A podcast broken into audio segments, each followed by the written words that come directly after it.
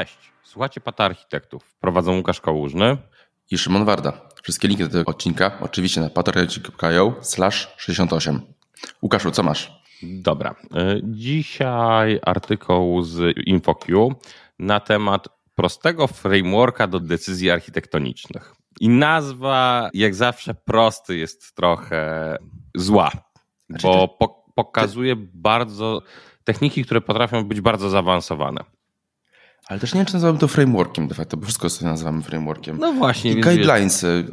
tak, bardziej właśnie wytyczne, tak, wytyczne będą dobrą rzeczą.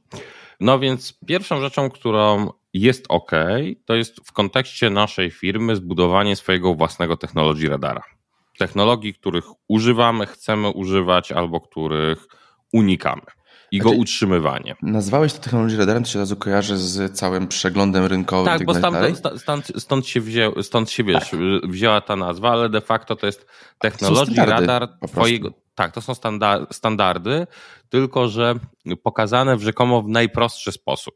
Znaczy, to jest tak, to są standardy i roadmapa, na które rzeczy sprawdzimy, które wygasimy. Tak, dokładnie. I które będziemy, będziemy wdrażali. To jest po prostu roadmapa technologiczna de facto. Tak, pokazana w formie radaru. Tak, tak, tak. Kółeczka. E, chyba tak. Najsłynniejszym takim jest w ogóle do tego, na przykład, jeżeli ktoś chciałby sobie z tym sprawdzić, to najsłynniejszy taki jest open source do tego od Zalando. Zalando swój e, tech radar ma online'owo publikuje na przykład. I oni mają też podział, bo w, e, podział tego to jest w zależności od tego, co potrzebujemy. I Zalando na przykład w swoim tech radarze posiada data story, data management, infrastructure i languages. Bardzo dobry podział, muszę powiedzieć. Bo nie wiem, czy w ramach organizacji firmy wchodziłbym w pozostałe też tak, jak robi to Fotworks. Tak, dokładnie, więc raczej sam TechRadar jest bardzo fajnym pomysłem, tylko trzeba to zrobić właśnie, do, dostosować to do siebie. Mhm, tak. I też można potem co miesiąc w dość ciekawy sposób pokazać mapę graficzną tego, jak to się zmienia, jakie mamy podejście. I w prosty sposób przekazać innym na czym pracujemy, jeżeli standaryzujemy. I właśnie ta standaryzacja jest następną częścią tego frameworka, czyli tutaj jest założenie, że Technology Radar łapie nam te techniki i adoptowanie tego, ale druga rzecz to są standardy technologiczne. Czyli de facto, jeżeli o to popatrzymy, wystandaryzowanie rzeczy, w jaki sposób budujemy w firmie, podchodzimy do tego. Takie najszybsze standardy to jest standard jaką będą skimę miały wiadomości, albo jakie, jak będą wyglądały logi, czy w jakim stylu będziemy tworzyć nasze RESTfule, GraphQL czy inne rzeczy. Nie, dlaczego chcesz powiedzieć, czyli że nie jest tak, że każdy zespół tworzy osobny mikroserwis w innej technologii z innymi standardami. Tak, tak, tak nie robimy? No, no właśnie tak nie robimy. Cholera. E, ale nie, tak już mówiąc bardzo poważnie, cieszy mnie, że w końcu do tego dojrzeliśmy, że jednak to nie jest tak, że każdy osobno i jest potrzeba standaryzowania, bo koszt utrzymania potem tego, koszt zbudowania to jest proste, to jest 20%, koszt utrzymania to jest z reguły 80% całego kosztu systemów, więc to musi być ustandaryzowane po prostu. Tak i dobrym przykładem, raczej przykładem może inaczej, rzeczą, od której można wyjść, jak napisać sobie takie, bo zawsze jest problem, jak ja mam napisać te wytyczne, standard. To jest rzecz bolesna. To jest proces bolesny. Oprócz czata GPT, z którego się zaraz ponabijamy, którego można zastosować do takich rzeczy, jest sobie RFC 7990, czyli jest to de facto RFC Format Framework w jaki mhm. sposób pisać właśnie, jako taki startowy przykład, mm, jak pisać standardy. Więc to jest rzecz warta zobaczenia.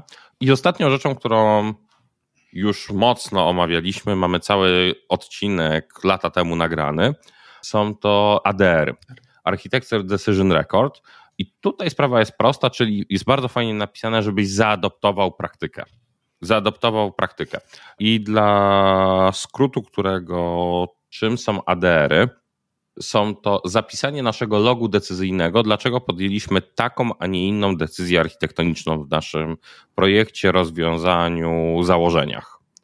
Technologii, tam od strony implementacyjnej polecane jest po prostu stosowanie pull requestów w waszych repo, ewentualnie Confluenza i całość mówimy sobie co, jaki problem mieliśmy do rozwiązania, co zmusiło nas do tego, że zaczęliśmy na coś się decydować, jakie mieliśmy opcje na stole, jakie były plusy i ich minusy, jakie konsekwencje, co będziemy musieli zrobić. De facto taki log decyzyjny, spisanie na papierze, czemu podjęliśmy taką, a nie inną decyzję. I na koniec dnia ona ma odpowiadać na pytanie, bo przepraszam za to określenie, kto wam tak to spierdolił, albo czemu to tak spierdoliliście, to ADR ma odpowiadać na to pytanie, że w tamtym momencie w czasie na naszą wiedzę, na to, co się skonsultowaliśmy, ten wybór był ok. I doszliśmy do tego, że on już nie działa i to jest ok, żeby go zmienić, ale on ma pokazać historycznie, o co w tym e, chodzi. Mi, znaczy będę jeszcze jedną rzecz, to mnie super ważną w kontekście ADR-ów, w kontekście właśnie radarów i tak dalej, bo tu jest duży, i standaryzacji, bo jest duże bardzo ryzyko, że to wszystko powstanie sobie w takiej ivory tower zupełnie osobnej wiedzy, a obecna rola architekta to często jest de facto zaangażowanie wszystkich ludzi, znaczy wszystkich ludzi, części ludzi w firmie z reguły decyzyjnych, tym liderów i pozostałych innych architektów, i tak naprawdę kooperacja i ustalenie wspólnej wersji rzeczywistości tak naprawdę. Więc bardzo, ponieważ sporo z tych rzeczy de facto powstaje w formie tekstowej. Dla mnie super ważne jest, żeby te rzeczy powstawały jako PR-y, żeby była kolaboracja, żeby był cały proces, jak mamy przy PR-ach.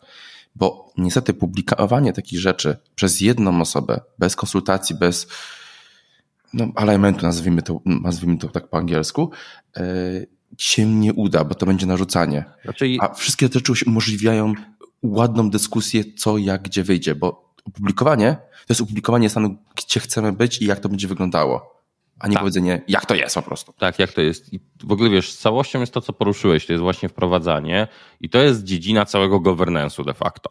Czyli kiedy wychodzimy z poziomu architektury oprogramowania i zaczynamy się patrzeć na to spójnie jako architekturę IT.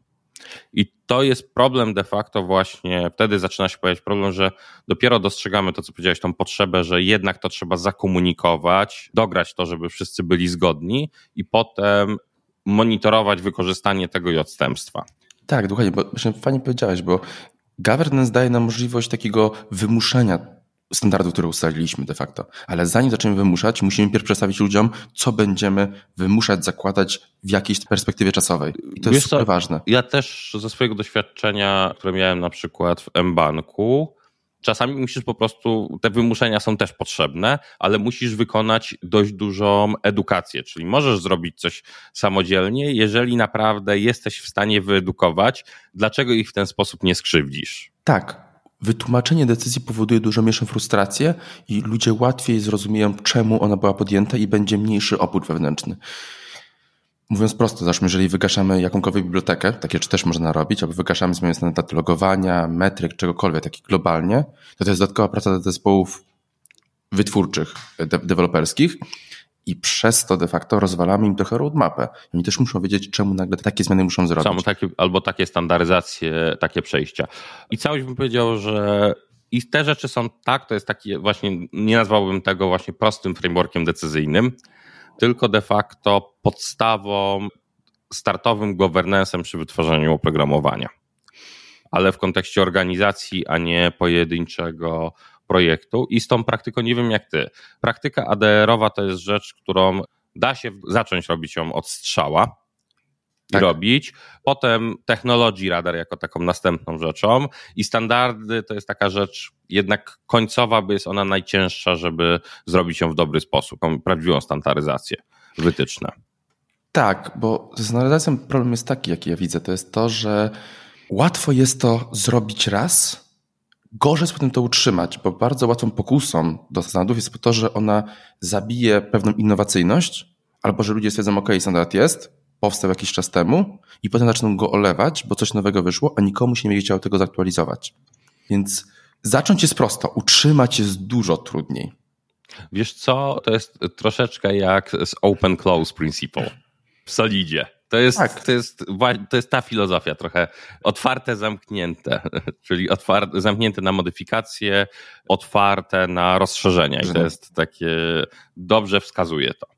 Czyli to, co ja praktykuję, to jest to, że z reguły piszę dokument, który jest taką nazwijmy konstytucją, bardzo, bardzo, high levelowy. On mówi, co, gdzie chcemy być, a potem są dokumenty, które precyzują de facto, znajdy, które precyzują rzeczy. Tak, czyli zaczynamy od, wychodzimy od wytycznych, które dopiero potem w życiu można, jak się sprawdzą, można zacząć przebudowywać na standardy. Ja bym powiedział inaczej, od celów, co chcemy osiągnąć generalnie jako organizacja, w formie procesowej, procesowej albo technologicznej, że chcemy mieć performance testy, i potem, a potem dopiero osobnym dokumentem precyzujemy, jak one mają wyglądać, a potem dalej precyzujemy yy, w dół. De facto, Dobra. Do, od ogółu do szczegółu. Dobra, to teraz co ty wykopałeś, Szymonie, w tym tygodniu? Ja wykopałem trzy rzeczy, tak naprawdę. Jeden artykuł, który przyznaję się, zrobił na mnie spore wrażenie, jest odnośnie testów AB, tak naprawdę. Czyli jeżeli mamy testy, testy na produkcji, jeżeli mamy testy online'owe, problem jest taki tak naprawdę, jak one powinny wyglądać, bo mamy strumień danych, powiedzmy, danych, czyli wyników tych testów i problem powstaje taki, kiedy test zatrzymać i jak tunelować de facto tych użytkowników, czy jak, jak te wyniki zbierać i tak dalej, tak dalej. To wszystko ma nazywa się sequential testing i nie mam alternatywy, to jest testowanie sekwencyjne na wersji polskiej, bo nawet na Wikipedii nie istnieje generalnie do wersji polskiej. Spotify wrzucił właśnie artykuł opisujący wszystkie frameworki, tylko frameworki pod względem matematycznym i statystycznym, jak podchodzić właśnie do testowania AB na produkcji formie live bardzo długi artykuł, niełatwy artykuł. Nie jest to artykuł bardzo deweloperski. Zdecydowanie jest dużo bardziej statystyczny. Rzucam go, bo jeżeli ktoś będzie miał potrzebę testowania AB, to nie widziałem innego wpisu, który byłby lepszy. Jest naprawdę, naprawdę dobry ale pewnie z pomocą kolegi matematyka trzeba by do niego podejść. Tak. Jeżeli ktoś nienawidzi statystyki, to. E, ale fajnie uporządkowuje. Znaczy, jeżeli jest potrzeba testów AB, to nie jest taki prosty temat, że a, wrzucę sobie i będę patrzył na wyniki. No. To musi do tego być podejście jakieś takie sensowne, bo może okazać się, że te testy AB nagle nam obniżą inne parametry i mogą być też niewypałem. To też nie zawsze są wielkie sukcesy. Pamiętajmy o tym. Więc nie najlepiej. Drugi link z serii Małe rzeczy, które cieszą. Passwordless deployment do chmury od GitHuba, od GitHub Actions, czyli... Wiesz co, to jest ten de facto, jak popatrzymy, to jest workload identity. Tak, tak, tak, tak. To nie jest nic absolutnie nowego, nowego. ale cieszy mnie to, że de facto to zarządzanie tym użytkownikiem, że, bo to, znowu, to jest mała rzecz, która cieszy, czyli że nie mamy jakiejś tam użytkownika i hasła Wiesz zaszytego w tak, GitHubie. Wróć, wróćmy to, co to jest, czyli że spinamy w naszym prowajderze cloudowym, czyli na przykład w Azure AD, w AWS IAMie, tak. czy w Google'owym OpenID, wskazujemy, że tokeny pochodzące z tego konkretnego repozytorium, właśnie z workerów, są zautoryzowane w naszej chmurze i przypinają się do jakiejś tożsamości.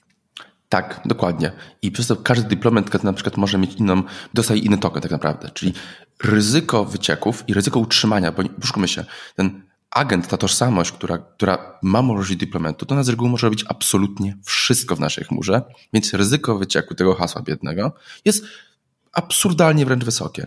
A przejście właśnie na to tożsamościowe, bezhasłowe niejako, usuwa nam jedną podatność ataku. A szczególnie, jeżeli mamy CI/CD wpięty w chmurze, który z reguły mamy wpięty w chmurze i teraz jakikolwiek wyciek u tego providera powoduje, że potencjalnie jesteśmy złożeni. Więc mała rzecz, która cieszy, jeżeli ktokolwiek korzysta właśnie z GitHub Actionsów, wydaje mi się, że to jest do, do przejścia tu i teraz. Tak naprawdę przeszliśmy. Tak, więc raczej ja z tego korzystam w niektórych projektach, bo w Azurze w tym nazywa się to Federated Identity tak, Credential. Dokładnie. Ja z tego korzystam już od przeszło roku i jest po prostu jeszcze parę na przykład Terraform muszę sprawdzić, czy wreszcie to wspiera, bo ostatnio... Wspiera, to mogę już wspiera. Okej, okay, już, już, nie, tak. bo jak zaczynałem z tym, to nie wspierał tego. To już wspiera i działa. Więc to jest taka rzecz, inne rzeczy wspierają i ten wzorzec jest po prostu genialny, czyli Platforma wystawia swój zaufany token, a dostaje w zamian za niego wymienia się na token z innej platformy i ściąga z nas to właśnie te wszystkie zwalone sekrety i certyfikaty. Tak. Mała rzecz, która cieszy, po prostu. I ostatnia rzecz, do ChatGPT pluginy. Miałem okazję widzieć plugin do Blendera, czyli do softu do 3D. Całe tworzenie scen na bazie tekstu de facto i to robił dobrze to robi kolosalne wrażenie w tym momencie. Naprawdę. Jestem pod wrażeniem, jak się szybko rozwija. No i pluginów jest naprawdę dużo. Ten ekosystem rośnie. Widać, że ewidentnie wszyscy producenci chcą mieć możliwość integracji z ChatGPT. To będzie raczej tak. I tylko wiesz co, i teraz tak patrząc się, Oskar Dudżysz w swoim letterze fajnie podsumował, że zacząłem pracę z ChatGPT, do czego go wykorzystuję. I opisał taki fajny, cytując, praca z ChatGPT przypominała mi pair programming ze zdolnym klepaczem, ale słabym programistą. I to świetnie podsumowuje w ogóle rzeczy, czyli w takich te, ten model de facto w tych kontekstach, on świetnie się sprawdza do generowania takich krótkich rzeczy, których my de facto wiemy, co chcemy uzyskać. Tak, ale to, to znowu wracamy do tego, co mówiliśmy w parę odcinków temu, no może nawet parę dziesiąt de facto, że to będzie po prostu generowanie tych mniejszych, to będzie eliminacja no, junior deweloperów de facto, ludzi, którzy klepią powtarzalny mały kod, albo po prostu takich powtarzalnego boilerplate'u na rzecz właśnie automatyzacji, bo to, to, po prostu nie ma sensu. O zawsze to próbowaliśmy zrobić, w końcu się czat, czatem udało. Te wysokopoziomowe na razie jeszcze są, zostają w rękach ludzi, ale to będzie, to będzie się rozszerzało cały czas. Wiesz, czat, teraz wiesz, tam patrząc się w ogóle na całość, na te pluginy, bo tam parę osób robiło już z tego asystenty mm, sobie z czata GPT, łącząc się przez API, co jest genialne, zaraz będzie można zbudować na bazie tego produkt lepszy niż Siri. Nie będzie już taki sztuczny. Zgadza się. Mnie jeszcze jedna rzecz odnośnie czata zaciekawiła bardzo mocno. Na Reddicie napotkałem się na list, gdzie ktoś dał czatowi klatkę z Simpsonów mhm. i zapytał się, czemu ten żart jest śmieszny. I wytłumaczył. Bardzo dobrze wytłumaczył. Przerażająco dobrze wytłumaczył. tak, to jest tak jak z tą kapczą, ale to już e, zostawmy. Tak. To co, kończymy? Kończymy. Trzymajcie się. Na razie. Trzymajcie się. Na razie.